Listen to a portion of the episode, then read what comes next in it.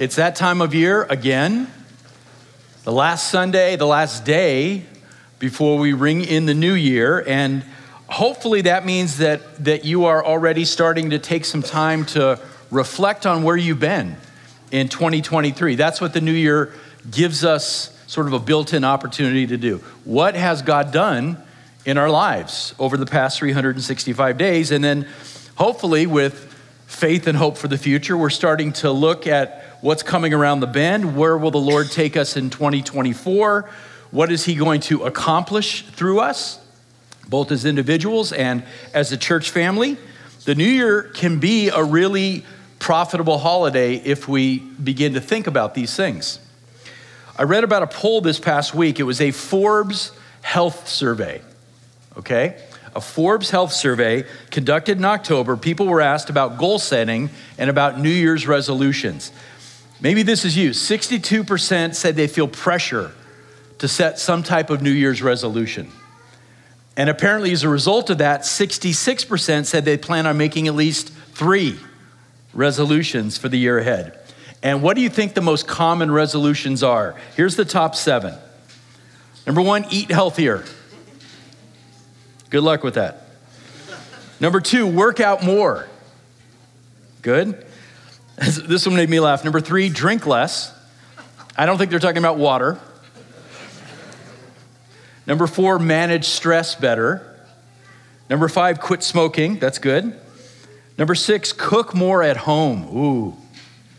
And number seven, have a better work life balance. And, and that sounds about right. I think those are the types of things that people are most interested in going into a new year. How can I get healthier? How can I lose weight? How can I save more money? How can I find more pleasure in life? That's what the natural man thinks. And of course, it's December 31st. So hope and optimism fill the air. But of course, we all know the reality. Data has shown that over 90% of New Year's resolutions will be abandoned within the first 30 days. Boo. But the Bible's pretty clear about why that is. It's because of our fallen nature and because of the desires that war within us. We may start the new year with the best of intentions, but eventually, as time goes on, those really good intentions give way to what we really love, what our hearts really, really want. That's just the reality. The Apostle John, in his first letter, points out three categories of things that ultimately drive our passions and over time form our habits.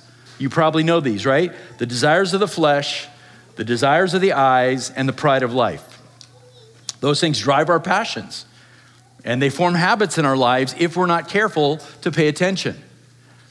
Now, I'll give you an example of just how entrenched natural man is when it comes to desires and change. A Harvard researcher did a survey just this year. She surveyed patients with heart disease and found that when doctors informed them of all the changes they needed to make in order to extend their lifetime, only one out of seven actually followed those doctors' orders. So even when literal life and death are on the line, most human beings are disinclined to move away from the things that they really, really, really, really want, even if it's bad for them. Now, as believers, we see this differently. We know that transforming the desires and the affections of the heart and developing new habits comes only through the work of the Holy Spirit as we cooperate with Him in a sanctifying work. How do we do that? Well, a couple ways. First, by renewing our minds, right? Bringing our thinking into line with what He says in His Word. That's Romans 12, 2. And then, second, by the dual work of putting off some things and putting on other things. That's Ephesians 4 22 through 24.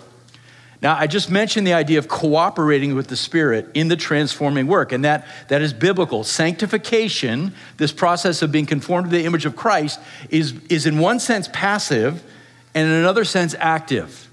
In the one sense, we trust God's promise that He will conform us to the image of Christ in His timing. And that's a, that's a great praise, right? And therefore, we, we just we present ourselves to Him and we yield to the work that the Spirit wants to do through us. That's the passive side. God is going to accomplish what He wills. Amen? But in the other sense, yes, sanctification involves us actively participating. And we know this because the Bible uses all of these amazing action words to tell us what we should be doing. Words like do, go, keep, walk, strive, labor, flee, and make every effort, and so many more. So, both of those things, we hold that intention that God is going to accomplish His will, and yet we're to actively participate. So, as we look into the new year this morning and next Sunday, I thought it was, this would be a really good and profitable time for us to talk about this active role that we play in our spiritual growth. How can we renew our minds and bring our thinking into line with God's will? How can we put off sin and put on godliness? And what can we start doing tomorrow in this new year? that will bring about more spiritual fruit in our lives to the praise and glory of God? Those are important questions, I think, as we come into 2024. So let's grab our Bibles. Our text for today is 1 Timothy chapter 4.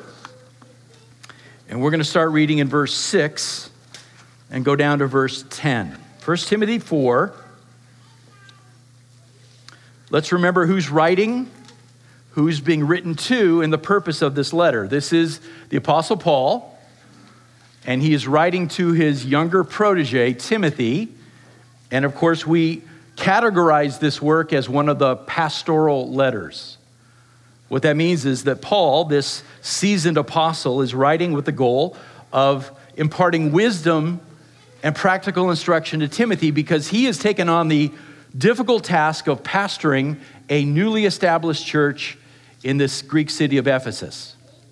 And that's a tough assignment for any man, let alone a younger man like Timothy. So Paul wants to give him all kinds of really practical instructions. Timothy, this is how you need to pastor this church. So he says in verse 6 in pointing out these things to the brethren, now what things? Well, really, Paul's talking about all the things that have been written in this letter up to this point. So, more than three chapters of instruction.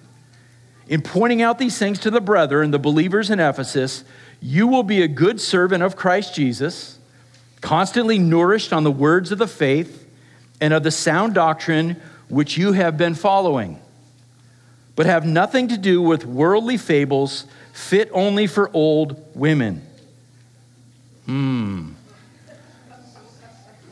I was waiting for the hissing and the booing. Now, to our older to our ladies who are on the older side of things, don't be offended by this. This is actually Paul just using a rhetorical device for effect. Do not be offended. What he's doing is drawing a contrast here, uh, contrasting something that is trustworthy and true, right? The words of the faith and sound doctrine with things that aren't true and have no value, worldly fables, okay? And we actually have a similar saying in our English culture, right? How, you, I know you guys have heard the, the phrase old wives' tale, right? It, there, there are things that get passed down from generation to generation that aren't true. They're catchy. Uh, they make bumper stickers or whatever, but they, they really don't have value because they're not true. Uh, my grandmother, I, I'll never forget, my grandmother used to always say, Jeffy. That's what she called me. It's okay. Jeffy, if you go, if you dive into the pool right after you eat, what will happen? You'll sink to the bottom. That is an old wives' tale, right? Because it never happened. Because I'd eat and I'd jump right in the pool and everything was fine. It's an old wives' tale. So that, so listen, the CSB, here's how the CSB translates it pointless and silly myths. That's what Paul is intending to mean here. Okay? Trustworthy word, pointless myths. Okay. So what should Timothy do? Paul goes on. On the other hand, discipline yourself for the purpose of godliness. The CSB says, train yourself in godliness. For bodily discipline is only of little profit or limited benefit, but godliness is profitable for all things. It has value in every way, since it holds promise for the present life and also for the life to come. And then Paul adds this confirming statement in verse 9 it is a trustworthy statement deserving full acceptance. And you see Paul do that regularly to make this type of a statement. He's saying, look, pay attention to what I just said because this is a universally true thing that you should understand. He's emphasizing what he's just said. Verse 10 For it is for this that we labor and strive, because we've fixed our hope on the living God who is the Savior of all men, especially of believers. Now, let me just explain what that means in light of what we believe and teach here about God's sovereignty over salvation. It says, God who is the Savior of all men. No, that does not mean that all men get saved. And we know that's true because there's so many other passages that tell us that in fact not all men are saved. So we need to look at what this means. What it simply means is this there's only one being who is the Savior of mankind. That is the living God. And that's true from the Old Testament to the New. And then, just to be clear, who actually gets saved, Paul adds, especially of those who believe. That Greek adverb there for especially can mean above all or in particular. So we talk about Jesus' work being on the cross being sufficient to save all men, but only effectual for those who come to him in faith. So, what Paul's saying here is this we have fixed our hope on the living God who is the Savior of mankind, and in particular, the Savior of those who believe. That, it's, it's as simple as that, but sometimes we get lost in the wording there.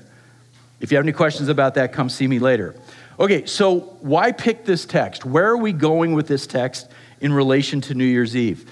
If I took a poll of everybody sitting here this morning, my guess is 100% of you will say, Yes, I want to grow in godliness in 2024. Right? I, we would all say that. But then we ask the question well, how do we do that? How do we do that? Let's look again at what Paul says about this. What does Paul to say to, to, to Timothy? And by the way, as he's, I know this is a pastoral letter, but understand that the, the instructions he gives Timothy are not just for people who go into full time ministry. This, this, these principles are for every believer in every local church.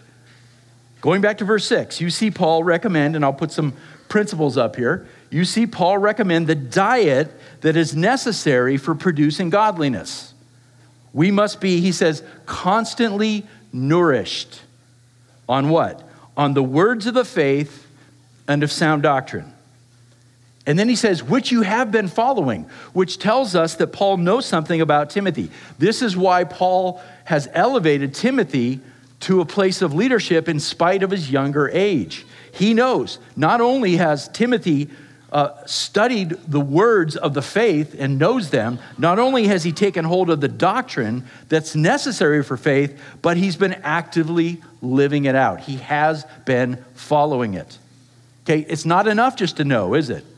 But it's active following. And, and Paul knows this about Timothy. Timothy was being constantly nourished, sustained, and fed by the truth. And, and when we're doing that, the Spirit then applies that to our heart and it produces in us what? A life of godliness. That's how the Spirit works.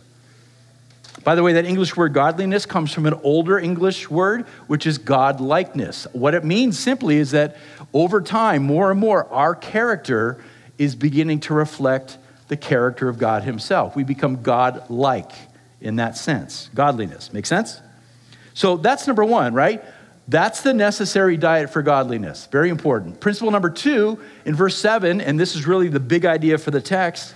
Look at the instruction that Paul gives discipline yourself for the purpose of godliness. Now, he's already said Timothy's producing godliness, but he says, keep doing that. Keep walking down this path discipline yourself to produce even more godliness in your life. And then I love this. He stops and he draws a comparison, which these guys knew each other well. So I'm sure Paul realized that this, this example would help Timothy understand the principle. He says basically, look, Timothy, you're there in Ephesus, you're, you're, in this, you're immersed in this Greek culture, and you and I both know that the Greeks put a high value on physical exercise right? They discipline their bodies in order to stay in shape and to look their best. By the way, when Paul uses that term bodily discipline, he's using a Greek word that from which we get our word gymnasium from. So that's exactly what he has in mind working out in the gym. This is what Greeks do. They discipline their bodies in the gym, but for what purpose? What purpose? And to what effect? He says, while there is value in that kind of discipline, it has limited value. Why? Because it's only temporary in nature. So, godliness, he says, is far greater, and he gives three reasons basically. Godliness is far greater. Number one, it's not just good for the body, but godliness is good for body and soul. So it's, it's, it's far greater than physical exercise. Number two, physical health, it might draw the appreciation of your fellow human beings. That's true, right? We all notice people who look really fit. But guess what? Godliness draws the approval of God. So it's far greater. And number three, the value of a godly life is felt and experienced both in this life and in the age to come. Godliness has a forevermore application to it. And by the way, I think this is a really important principle that, especially as we're sharing our faith, oftentimes we don't talk about this because maybe we don't actually believe it. But it's true. Living a godly life does make life on the earth better. Do we believe that? We should. And by better, by better, I don't mean that it magically makes all your troubles go away. And I don't mean that, you know, it just makes everything easy and comfortable. But a life lived for God's glory in line with His word is always going to produce in human beings more peace, more joy, more contentment, and more. And those are the things that people in this chaotic world are searching for right now. So if we don't talk about that as we share our faith, I think we're missing out. It really is better. Spurgeon actually affirmed this in his day. He said this He said, I assure you, and there are thousands of my brethren who can affirm the same, that after having tried the ways of sin, we infinitely prefer the ways of righteousness for their own pleasure's sake. Living a godly life is going to be better on the earth. Why? Because the Creator is telling you this, right? We, we sometimes we look at the Bible, we're like, oh, God just wants to shut down all of our fun. He's like, no, I love you. I know what's best for you. If you will simply listen to me, your life on earth will be better. Not pain free, not trial free, but certainly better. Make sense? So there's really no comparison in value between physical exercise and spiritual exercise. But you should know this this is an important principle as well. Physical development and spiritual development do share something important in common. Both require strenuous effort if you want to make gains. Ooh, you mean it's not going to be easy? Hmm. Don't we always want it easy? Especially like in our physical sense, we want to make it easy. Why can't I just, you know, become fit sitting on the couch?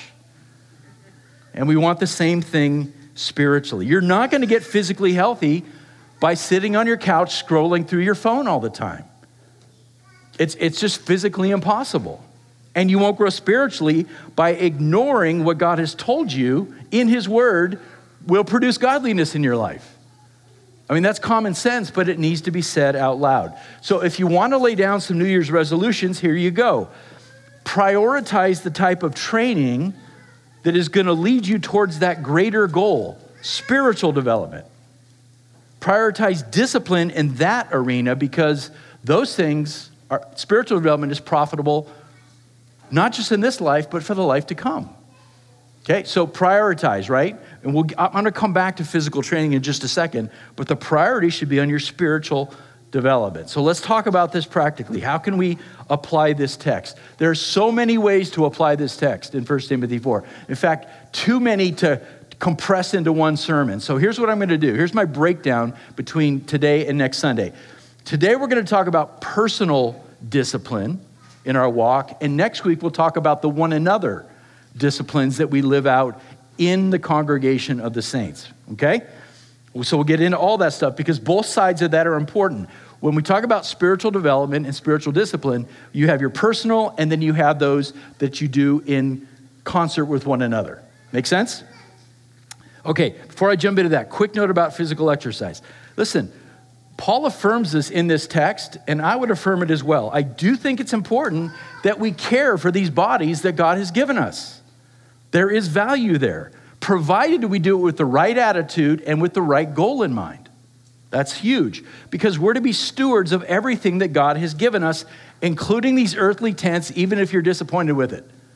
and as you get older, you get more disappointed with it, right? But we're still to be good stewards of it. Listen, it doesn't honor God when we abuse our bodies or when we fail to or neglect to care for it. That doesn't honor God. So, when we pursue healthy eating and exercise, and when we turn away from things we know will harm our body, like smoking, I think we choose the path of wisdom. and the path of good stewardship. Now, am I saying, okay, so now we can never eat a cheeseburger or a donut? Man, I hope not. Right? That, that, because that's not a fun life. The Bible tells us that we can enjoy those things with thankfulness in our hearts. But always we should examine why we do what we do, right? That, that should just be a general principle. So, am I eating and enjoying God's good, God's good gifts with a thankful heart? If so, then enjoy it. Or am I eating to try to satisfy something within me that really isn't from the Lord? That's an important question, too. Am I working out only with a fleshly goal in mind? Am I not taking care of my body out of laziness or because I just despise discipline? These are important questions to ask. These are soul questions that we should wrestle with personally and in prayer with the Lord. For me, and I've shared this with some of you privately, I'm at a place now that I'm in my 60s where this principle has become very important because a certain level of, of fitness and health is required for me to keep doing the job that I'm doing at the pace I'm doing it at. And so I have to be more careful than ever. When I was younger, I didn't think a word about this, right? Because I was just, I just felt good all the time.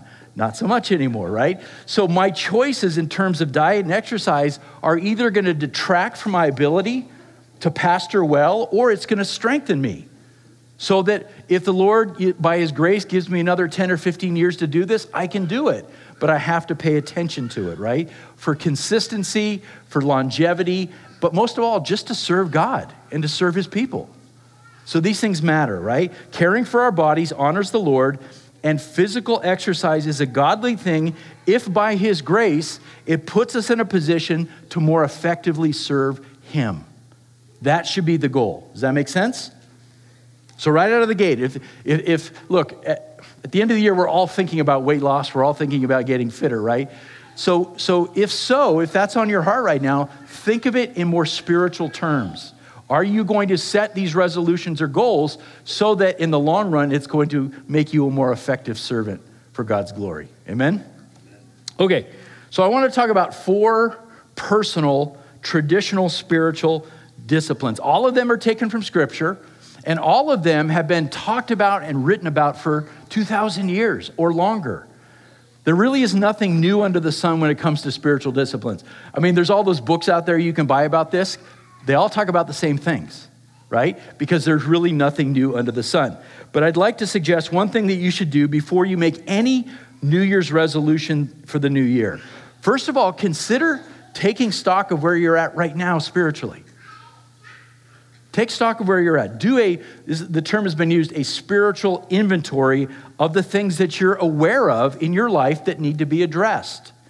Okay? We're, we're talking about athletes today. Well, guess what? Athletes at the highest levels do this all the time. They're looking at their game and saying, which areas of my game do I need to do better? So, basketball player might look at his life and go, man, I need better footwork and I need to focus more on rebounding. Okay? And so, if you don't stop long enough to acknowledge the weaknesses in your game, guess what? You're going to coast in your strengths.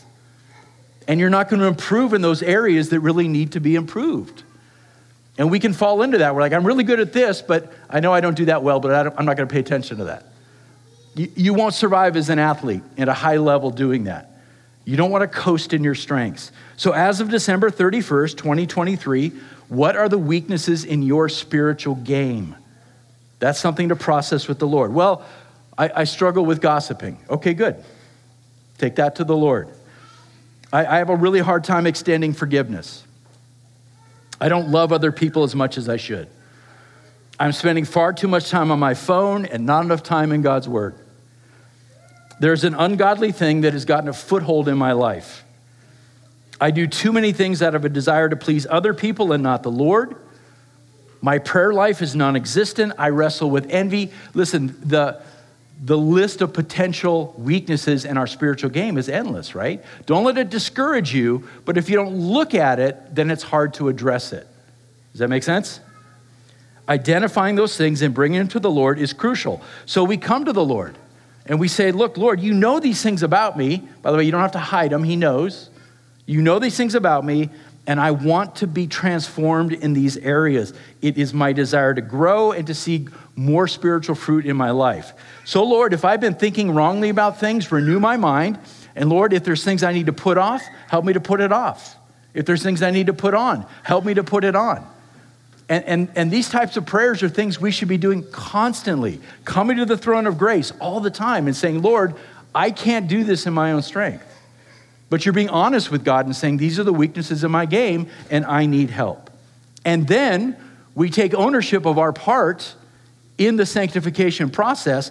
Look, Paul writes in verse 10, look what he says We labor and strive. Those are action words. Yes, first we come to the Lord because apart from Him, if He doesn't do the work, then there's no value to it. But we come to the Lord, we say, Lord, I need help, and then we labor and we strive. What does He say? Because we fixed our hope on the living God, we labor and strive to please Him. Amen? Okay, so let's, let's look at these four areas. The first one is probably really obvious, right? It all starts with us having an active habit of being in God's Word. Friends, I have looked and looked for for three decades now, there is no substitute for this. there is no easy path other than being in God's Word.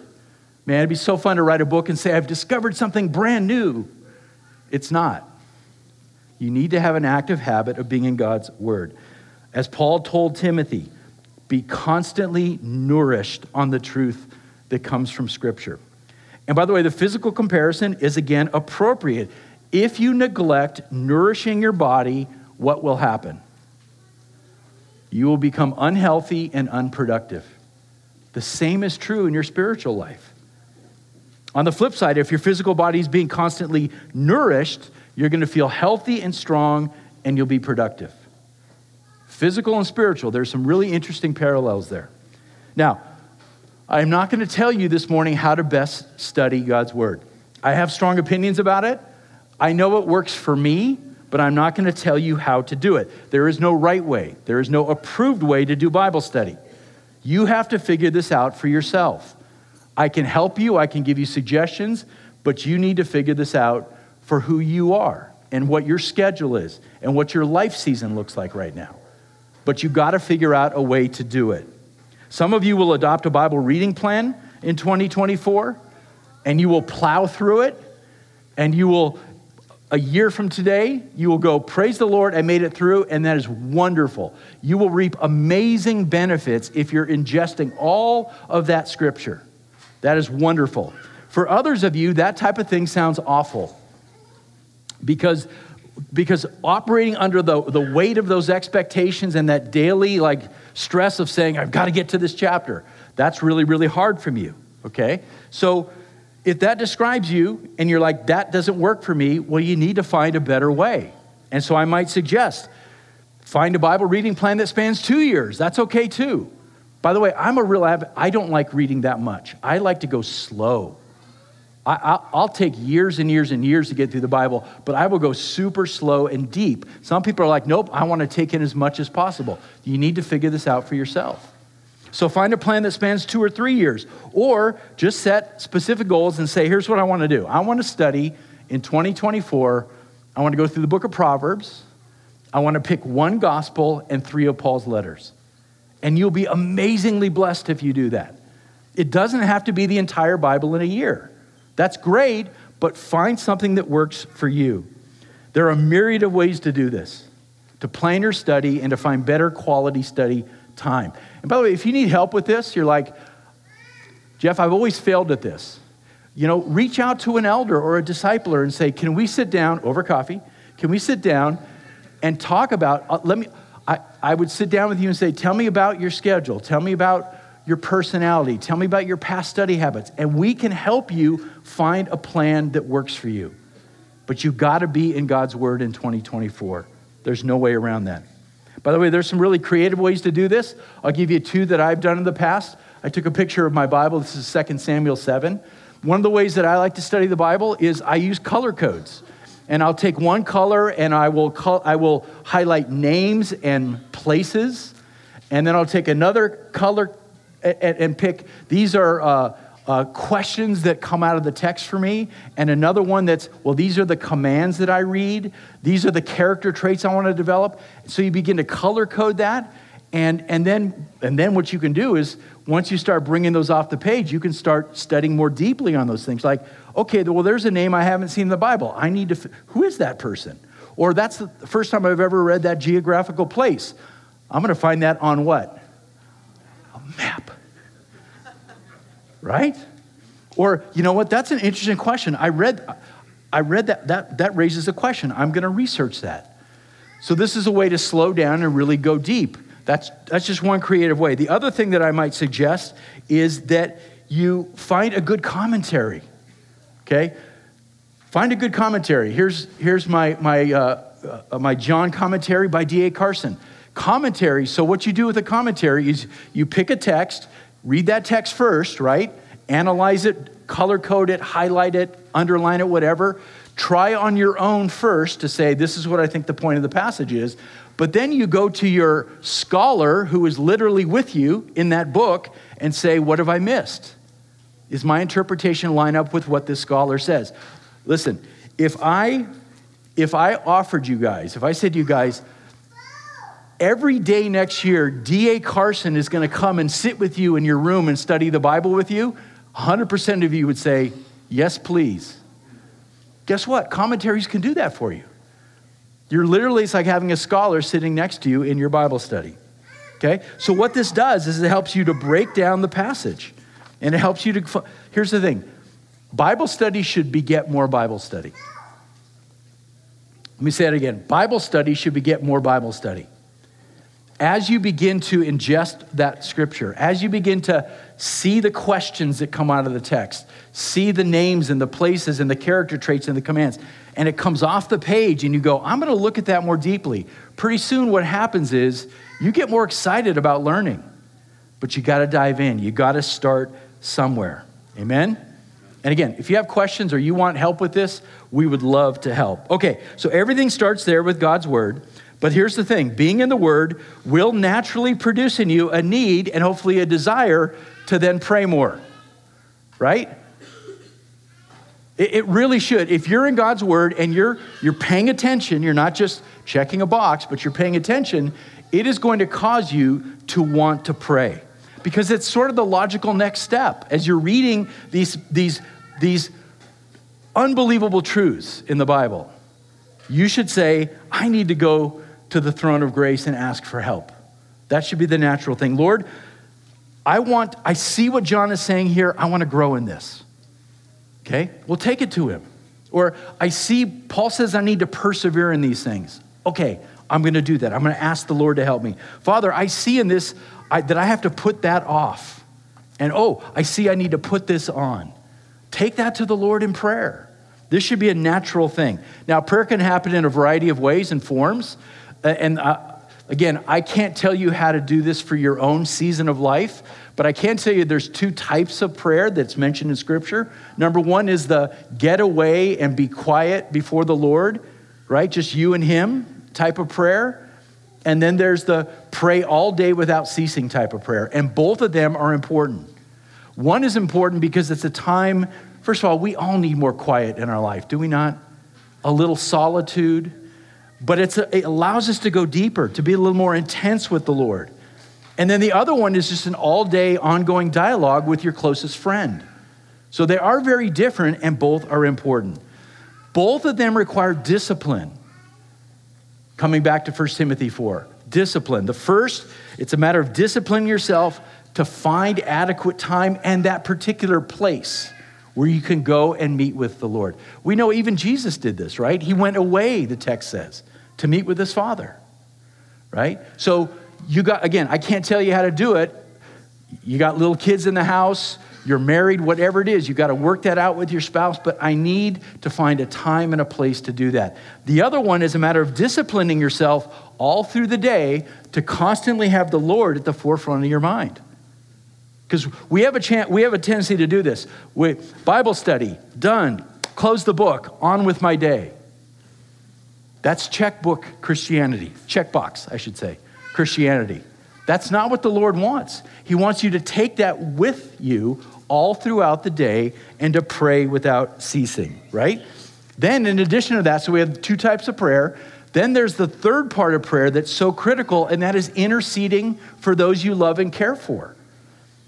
Your family, first of all, but then your family in the body of Christ. And this is all a living out of what Paul says in Philippians 2.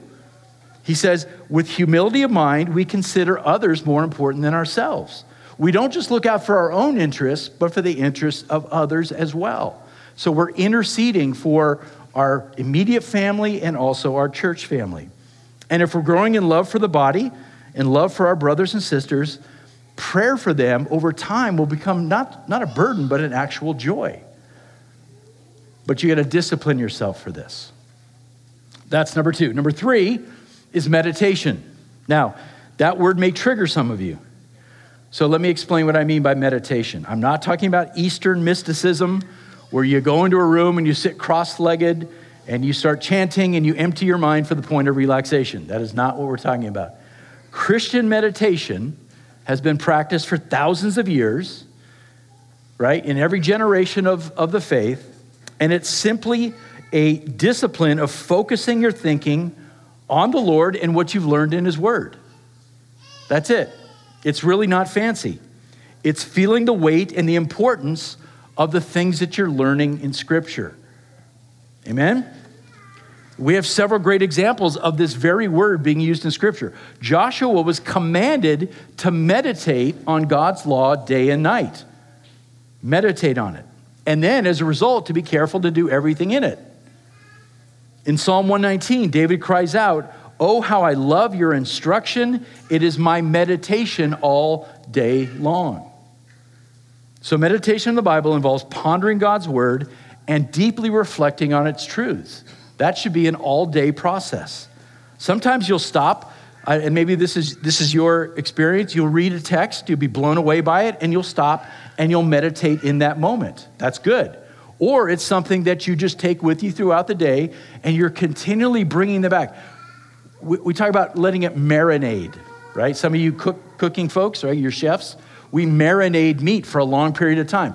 Let the truths of Scripture marinate in your mind and your heart all through the day. David called this treasuring God's word in his heart.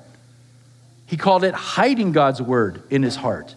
It's always there, right? Why? And he, and he talked about it being an operative principle in order to stave off temptation to sin.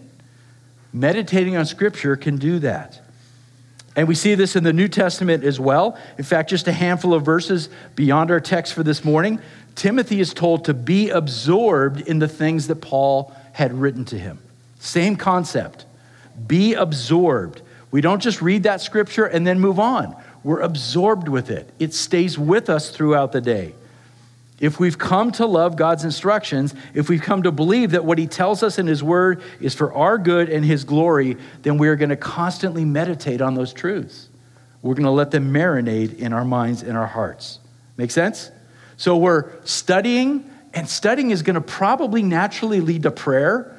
And study and prayer is going to lead to meditation as well. These things are connected, they're not isolated silos of disciplines, they, they work together. The last one is fasting. Boo. Never talk about that on New Year's Eve, right? Fasting. Now, again, don't jump to a conclusion here. I'm not just talking about food. There's a lot of things we can fast from. First, we should acknowledge that fasting from food is actually not commanded of the believer in Scripture. It's not commanded, but it is presented as something that can be very beneficial. In the book of Acts, we're told that the earliest disciples fasted and prayed before they made big decisions. Okay, so that tells us something, right? tells us that fasting and prayer often go hand in hand. But the central idea behind fasting, this is important now, the central idea behind fasting is it causes you to lay aside comfort and to take your eyes off the things of this world so that you can more, more completely focus on the Lord. So we're saying it's sacrificial. I'm laying aside my comfort. Nobody likes saying no to, to a meal or to three meals or whatever. We lay aside that comfort, we lay aside distractions so that we can focus more on the Lord. It's not a way to manipulate God, right? to, to give you things because you've, well, I've done something for you, you should do something for me. That's not right. It's not for the sake of saying, well, I fast, right? That's actually condemned in Scripture to try to look more spiritual before other people. It's so that you can focus on the Lord. So you can choose to fast from meals, and that will humble you and remind you of your great need for God. That's the point. It reminds you that God provides for you and that you, you, cannot live on your own. You need Him. But you can also fast from things that aren't necessarily sinful, but have become a distraction in your life. And this is important as well. Things that you recognize are dragging you away from devotion to Christ. I've seen believers fast from television, from social media, fasting from shopping, or from a particular hobby that maybe is taking too much time, or just choosing certain foods that might have a hold on you. You're like, I, that, that thing has a hold on me. I, I'm not doing it anymore. I'm going to fast from that. The list is endless, right? And again, it's, I can't tell you how to do this. It's going to be unique, unique to each of you. And if you identify something that you want to give up for a time and you commit that to the Lord, here's the key principle now. If I put off, I want to do what? put on. So I lay aside something, put it off, and say, I'm going to fast for a period of time from that thing. Then we fill that extra time with what? The other disciplines Bible study, prayer, meditation, etc. So it's not just, I'm not just creating a void, I'm filling it with something that is God honoring and God glorifying. Make sense? Okay. Those are the personal disciplines. Now, I'm going to wrap up here in just a second. Next week, we'll talk about other disciplines because there's many more that relate to how we function in the body of Christ. But these are four things that you need to think about for 2024. Okay, let me give you some warnings now, all right? Because I never know, when we talk about these things, I never know what's going through your mind. Some of you guys are like, oh, this is too much. Some of you are like, I'm so excited, uh, and, and everywhere in between. But let me give you a couple of warnings. First of all, Beware of the resolution trap. Here's what I mean by that. You may walk out of here convicted about something that you need to change in your life, and you may dive into this next week with all kinds of fresh energy. You'll be so excited. Please know there's going to be ups and downs in this process. It's not going to be easy. I can listen, I can testify to this personally because I used to be this way. This is why I put this one up here because you're literally talking about Jeff circa about 25 years ago. Like, I get so excited and so convicted, man. And I'm going to jump into this thing. And, and before you know it, I've fallen way short of my goal. And then I'm discouraged. And then I'm like, maybe that wasn't true. And I'm playing all kinds of mind games with myself. Sometimes you've got to fall back before you can move forward.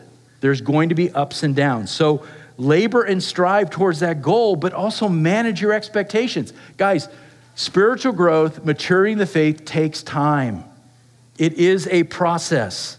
It will take time to see fruit. So the key is in this ups and up and down process, do not give up. Continue to labor and strive. Keep pressing on, entrusting yourself to the Lord that He will honor your labor and striving and He will complete His work in you. Amen? Amen. Good. Second one, beware of engaging in spiritual disciplines with the wrong motive. Sometimes we go, you know what, God, I am going to go out and I'm going to do great things for you. And I'm going to get, like some of us are like, we're list makers, right? I'm to do this and this and this and this, and therefore you will love me more. Therefore, I will earn more of your favor. Listen, if you belong to God as his child, he already fully loves you.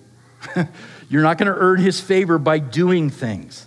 And don't slip into the false idea that because you're engaging in biblical disciplines that you're then owed something from God. Well, I'm doing these things, Lord, so you owe me comfort. You owe me prosperity.